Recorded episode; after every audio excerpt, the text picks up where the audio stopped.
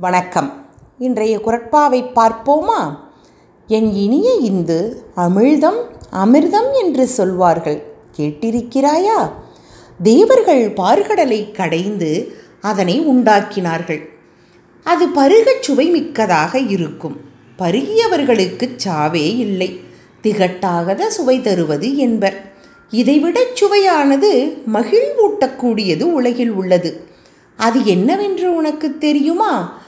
அது உணவு உண்ணும் வேளையில் நாம் நம் குழந்தைகளுக்கு உணவை ஊட்ட அவர்களும் தங்கள் அழகிய சிறு கைகளை உணவுக்களத்தில் விட்டு அளாவி அதில் உள்ள கூழை தங்கள் பிஞ்சுக்கரங்களால் எடுத்து நமக்கு ஊட்டுவார்கள்.